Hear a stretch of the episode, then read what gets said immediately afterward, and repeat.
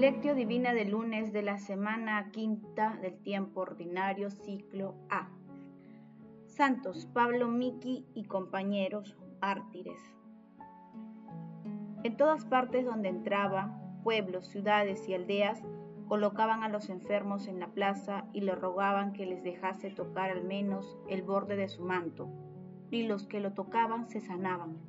San Lucas capítulo 6 versículo 56. Oración inicial. Santo Espíritu de Dios, amor del Padre y del Hijo, ilumínanos con tus dones para que podamos comprender los tesoros de la sabiduría que Jesús nos quiere revelar en este día. Madre Santísima, intercede ante la Santísima Trinidad por nuestra petición. Ave María Purísima, sin pecado concebida. Paso 1. Lectura. Lectura del Santo Evangelio según San Marcos capítulo 6 versículos 53 al 56. En aquel tiempo, Jesús y sus discípulos, después de atravesar el lago, llegaron a Genezaret, donde amarraron la barca a la orilla. Apenas desembarcaron, le reconocieron enseguida y corrieron toda aquella región. Cuando se enteraba la gente dónde estaba Jesús, le llevaban los enfermos en camillas. En todas partes donde entraba, pueblos, ciudades y aldeas, colocaban a los enfermos en la plaza y le rogaban que les dejase tocar al menos el borde de su manto, y los que lo tocaban se sanaban. Palabra del Señor.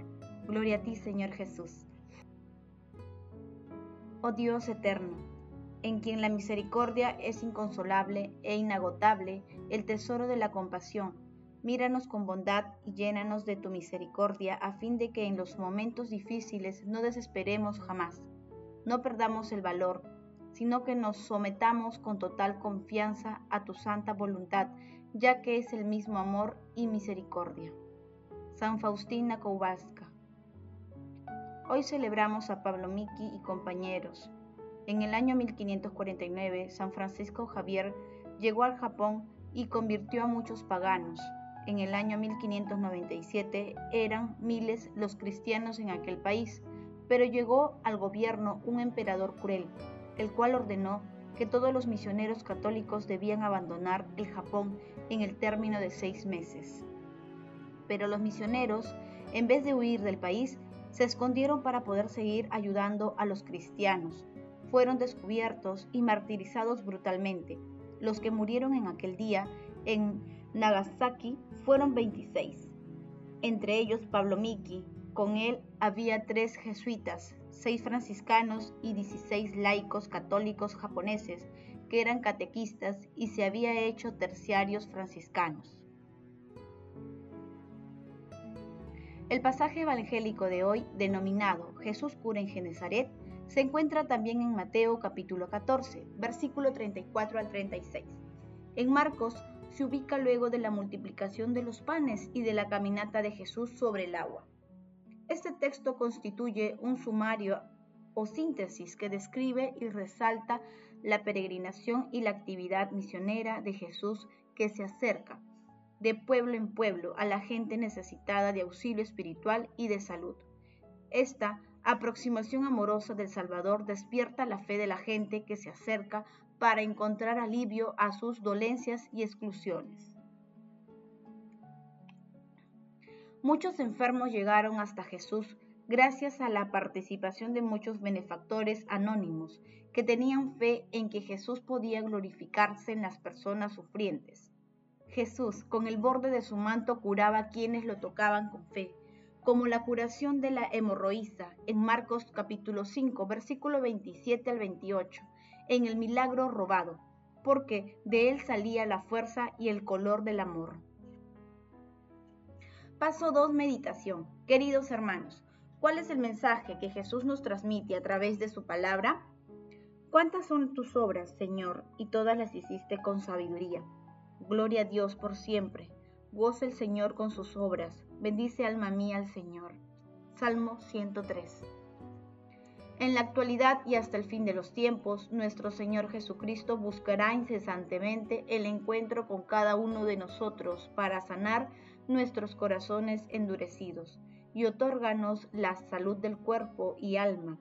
Él sale a nuestro encuentro. Nuestro Señor Jesucristo nos llama a que nos acerquemos a Él mediante el sacramento de la penitencia para curarnos.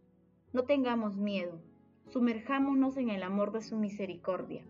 Asimismo, el accionar confiado de los benefactores anónimos que acercan los enfermos a Jesús es un ejemplo para nuestros días. Ellos son los héroes anónimos de nuestro tiempo, los voluntarios, consagrados, misioneros y tantas personas que con fe y confianza en nuestro Señor Jesucristo ayudan a los enfermos, pidiendo al cielo su sanación de cuerpo y alma. De esta manera se produce el milagro de la sanación, que abre nuestra mente y corazón, y cuestiona y supera el materialismo reduccionista y obsoleto de nuestra época. Ellos nos buscan el reconocimiento humano, si no acumulan tesoros en el cielo al promover y buscar un mundo más justo. Por ello, queridos hermanos, conviene preguntarnos, ¿nos percatamos que recibimos todos los días la visita de nuestro Señor en la figura del prójimo? ¿Cómo actuamos frente a la enfermedad de nuestros hermanos? ¿Somos compasivos y misericordiosos? ¿Intercedemos por ellos? ¿Actuamos con fe? Estas son preguntas que nos cuestionan y nos llaman a una profunda reflexión sobre el amor a nuestro prójimo y a Dios, que las respuestas nos ayuden a ser compasivos y misericordiosos con las personas que atraviesan por problemas de salud y otras tribulaciones. Jesús, María y José nos aman.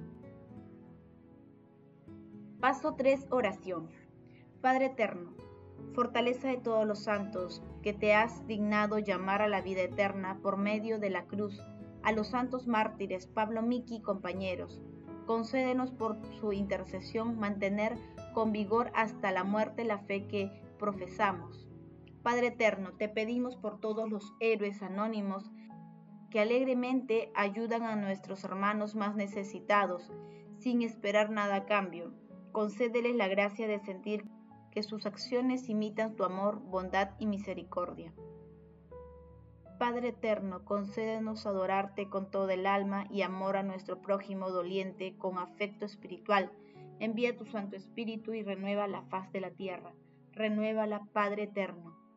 Amado Jesús, te rogamos nos concedas la liberación de todas las cadenas intergeneracionales que nos atan a la enfermedad y al pecado y Aumenta a través del Espíritu Santo nuestra fe para seguirte con firmeza aún en medio de las tribulaciones. Padre eterno, te suplicamos admitas en tu reino a todos los difuntos de todo tiempo y lugar para que puedan contemplar tu rostro. Protege, Señor, a las almas de, de los agonizantes para que lleguen a tu reino. Madre Santísima, Madre del Amor Hermoso, intercede ante la Santísima Trinidad por nuestras peticiones. Amén. Paso 4. Contemplación y acción. Hermanos, contemplemos a Dios con un escrito de Jean Corbon. ¿Cómo vemos la enfermedad de nuestros semejantes? Se trata de captarla en toda su profundidad. Ahora bien, ¿cómo estamos llamados a ver este mal? ¿Se trata de algo frente a lo cual no debemos hacer cosa que protegernos? ¿De algo de lo que debemos huir? Sería verdaderamente una ilusión. El mal lo llevamos en nosotros, todos somos víctimas y responsables de él, de un modo o del otro. Una mirada de fe permite ver desde primer instante que todos los hombres, todos los hijos de Dios, estamos enfermos. Esta visión de la fe es la misma con la que nuestro Dios mira y nos conoce en el fondo. Debería suprimir de nuestros corazones todo sentido de superioridad, de temor, de ceguera o de rechazo para hacernos capaces de crecer en la verdadera compasión de Dios. Compasión significa padecer con el otro y con un padecimiento compartido que es ya curación. Del mismo modo, el Padre comparte nuestro sufrimiento y gracias a ello somos liberados. Solo podemos implorar la curación si estamos convencidos de que la enfermedad está presente realmente. A nosotros se nos ha pedido llevarla, presentarla a Dios envuelta en su misma mirada compasiva. La segunda condición es ir al Señor. buscarle, acercarnos a Él. En primer lugar, debemos examinar nuestra actitud interior de interacción. En efecto, debemos llevar a todos los hombres, nuestros hermanos, sean quienes sean, en nuestro corazón. Y entonces vendrá la actitud exterior constituida por la ayuda que se nos presta recíprocamente. La tercera condición es la fe. La fe consiste en estar seguros de Él. Es dejar de mirar lo que somos capaces de hacer, nuestros límites. Es ir directamente a Él sin ni siquiera pedir ya signos. Crucemos el umbral de la fe y seremos curados. Queridos hermanos, hagamos el compromiso de visitar e interceder proféticamente por nuestros hermanos enfermos, llevando el mensaje de esperanza de nuestro Señor Jesucristo. El amor todo lo puede. Amemos que el amor glorifica a Dios.